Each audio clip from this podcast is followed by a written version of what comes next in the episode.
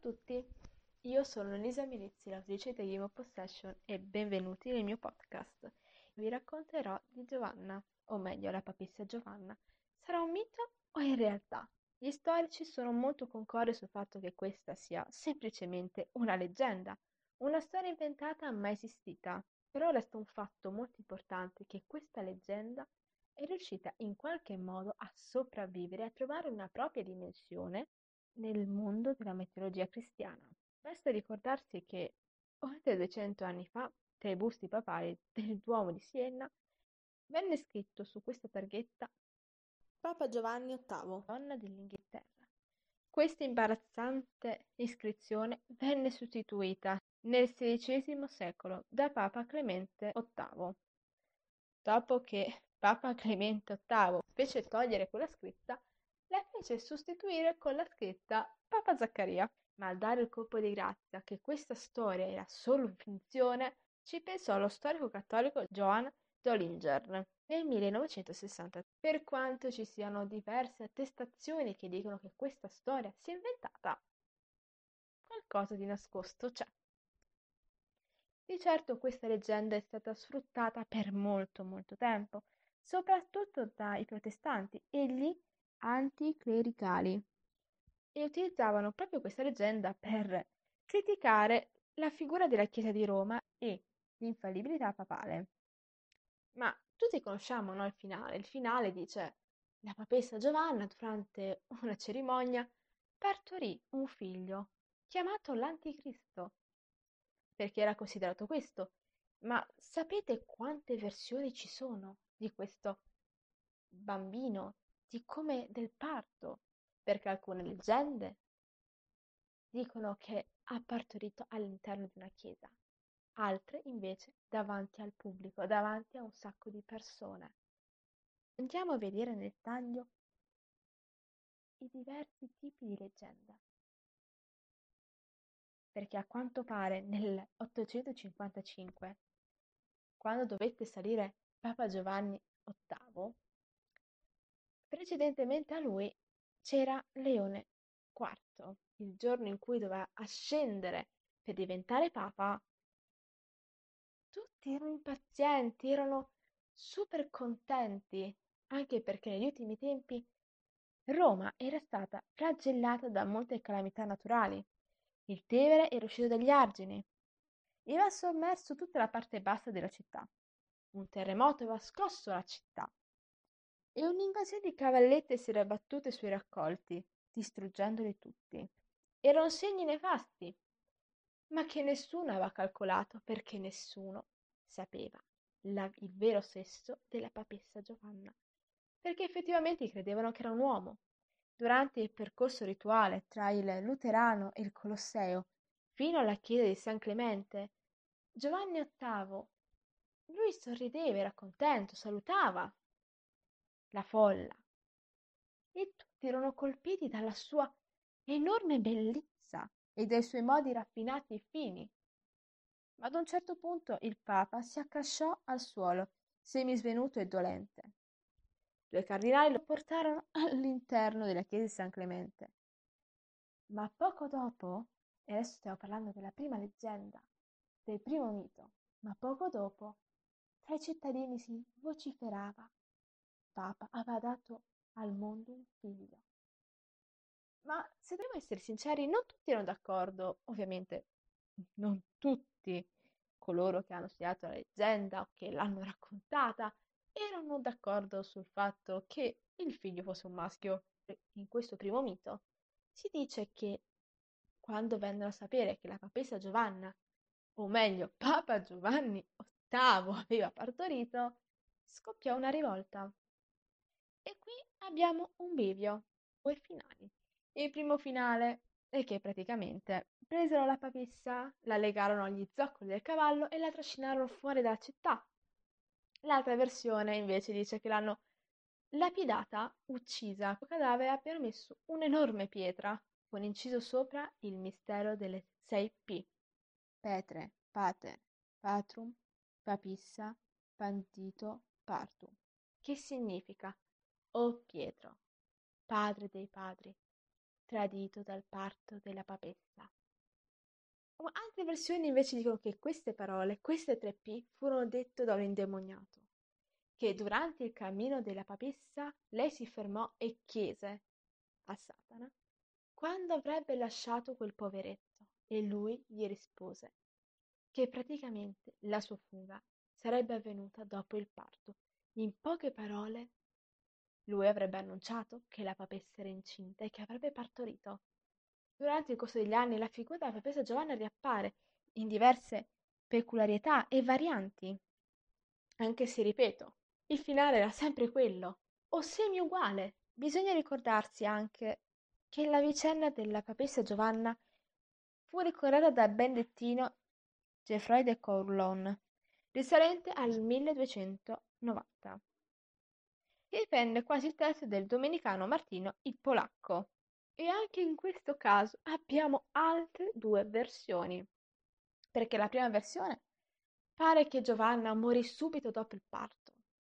Nella seconda versione si narra che Giovanna, pentita di tutto quello che è successo, si vestì con abiti da monaco e passò tutta la sua vita in totale penitenza, mentre suo figlio divenne poi vescovo di Ostia. In più, lei chiese esplicitamente che alla sua morte doveva essere seppellita nel luogo in cui aveva partorito. E si dice che su quella tomba si sarebbero verificati miracoli e guarigioni straordinarie. Perché primo ad occuparsi di Giovanna fu Mariano Scoto, nato nel 1028 e morto nel 1086, nella quale scrisse che nell'anno 854, quando morì Leone IV, a lui successe Giovanna, una donna che per due anni, cinque mesi e quattro giorni regnava tranquillamente ed era sotto il punto di vista di tutti un uomo.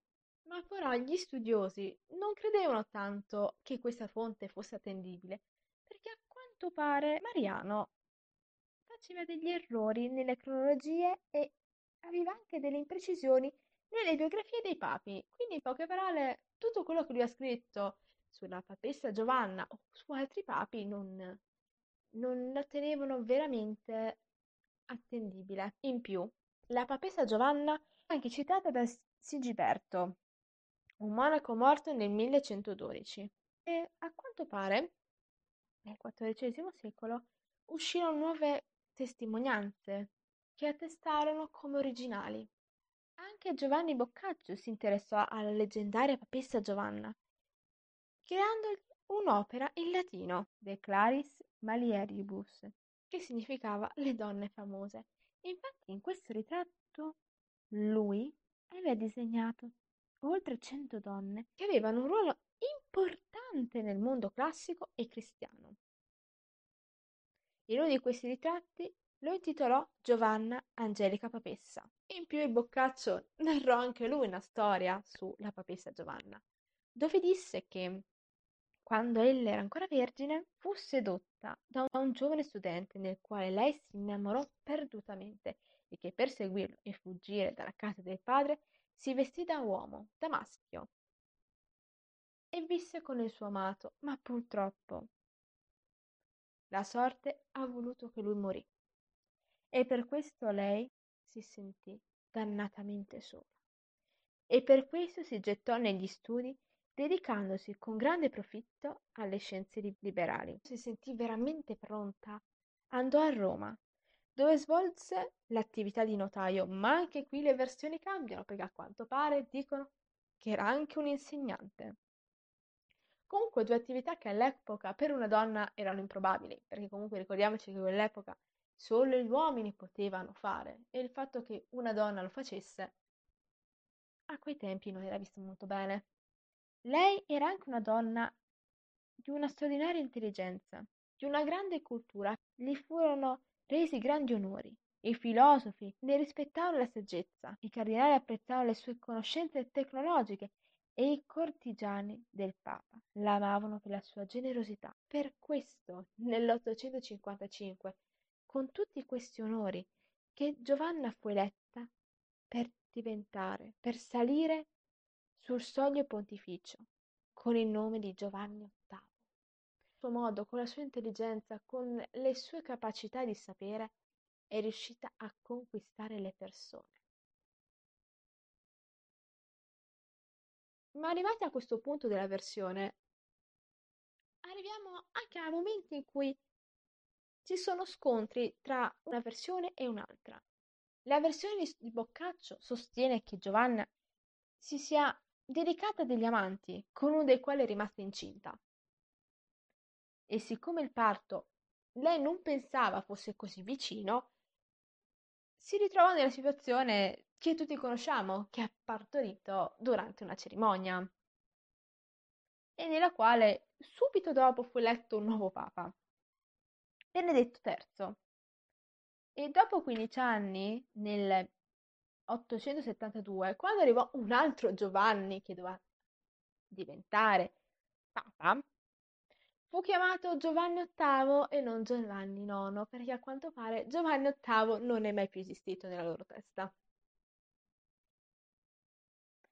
Per i protestanti, Giovanna divenne il simbolo per rappresentare l'Anticristo e nel 1510 Lutero narrò il suo viaggio a Roma e scrisse di aver visto la statua commemorativa di Giovanna nel luogo nel quale si diceva avesse partorito il bambino. E il riformatore non sapeva spiegarsi il perché ci fosse una statua in onore della papessa Giovanna dopo uno scandalo così grande. Ma di questo ne parliamo un pochino più avanti. Andiamo per gradi. In un'altra versione, invece, perché sì, ne abbiamo un'altra, signore e signori, si dice che la papessa era una donna inglese nata a Manzonga, che si era innamorata perdutamente di un chiericco che per seguire il suo amato, anche qui la vicenda si collega un po' alla storia di Boccaccio, diversamente da Boccaccio, in questa versione lei prese una permanenza ad Atene e riuscì a trasferirsi a Roma. Un'altra versione però, abbiamo la terza versione, che aveva avuto da una concubina una figlia, che era stata chiamata Giovanna. La giovane, dopo alcuni anni, si innamorò perdutamente di un frate e condivise con lei tutta l'avventura della papessa Giovanna. Per i cronisti cristiani dell'epoca, la leggenda della papessa Giovanna era reale, era sorretta dai disegni del diavolo. Però abbiamo una testimonianza sulla papessa Giovanna, detta da Jacopo da Varagine. Questa donna cominciò con presunzione, proseguì con la falsità e stoltezza, finì ignominiosamente e questa, d'altronde, è la natura della donna. Sulle prime, quando si trovi a intraprendere qualcosa, è presuntuosa e audace, astuta in seguito e alla fine travolta dalla vergogna. La donna, in verità, comincia ad agire senza pensare, al fine che si propone e a ciò che accadrà. Già crede d'aver fatto grandi cose, se solo può intraprendere qualcosa di grande. Ecco che subito, dopo l'inizio, non sa più come condurre l'azione, come portare a termine ciò che ha solo cominciato, e questo per mancanza di discernimento. Non può che terminare nella vergogna e nell'ignominia. Quando ha intrapreso con presunzione e proseguito con inganno. È evidente che la donna comincia con presunzione, prosegue con debanaggine e finisce vergognosamente. Questa testimonianza la troviamo a Leggenda Aurea, pagina 268 e 269. Quello che ho appena letto è un piccolo estratto, in poche parole. Se dobbiamo essere sinceri, il mito della papessa Giovanna non è considerato un vero e proprio mito, perché a quanto pare trascorsi quattro secoli sono stati trovati dei documenti che identificano la sua esistenza, ma sono fonti attendibili soltanto quelli trovati nel XIII secolo. In più la vera domanda è stata come è riuscita a nascondere il sesso che era una donna per due anni e come ha fatto a nascondere la gravidanza senza lasciare sospetti. Per quanto riguarda la statua che Lutero citò nella sua narrazione, Non si trattava della papessa Giovanna, ma bensì di una divinità pagana, con in braccio un bambino, nella quale XVI secolo. Sisto V la fece distruggere e buttare nel Tevere, affinché nessuno, in modo indiretto, potesse pensare alla papessa. Il simbolo della papessa Giovanna durante le lotte tra il XVI e XVII secolo veniva utilizzato per dimostrare il legame del papato con l'Anticristo e per unire la nascita dell'Anticristo insieme a tutte le narrazioni che esprimevano valori fortemente trasgressivi e dominati dal peccato. Però vi voglio anche dire che Daniele aveva già confermato questa versione con una interpretazione cristiana. Ora ve la leggo.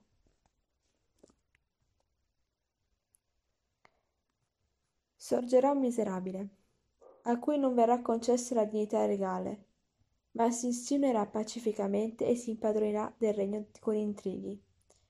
Le forze dell'inondazione saranno sommerse davanti a lui e saranno infrante come pure un principe dell'alleanza. Quando si sarà fatta lega con lui, egli ordinerà intrighi e diverrà forte in un piccolo popolo. Indisturbato verrà nelle regioni più fertili della provincia e farà quello che non avevano fatto i suoi avi, negli avi dei suoi avi. Distribuirà tra di loro spoglie, bottine e ricchezze, concepirà piani contro la città forte, ma per un tempo. 11-21 Io penso che le leggende, i miti, hanno sempre un fondo di verità, ma però ci insegnano che sono solo leggende. Ma se la verità è che la papessa Giovanna è esistita? È esistita per davvero, ma ce la fanno passare come una leggenda? Chi lo sa?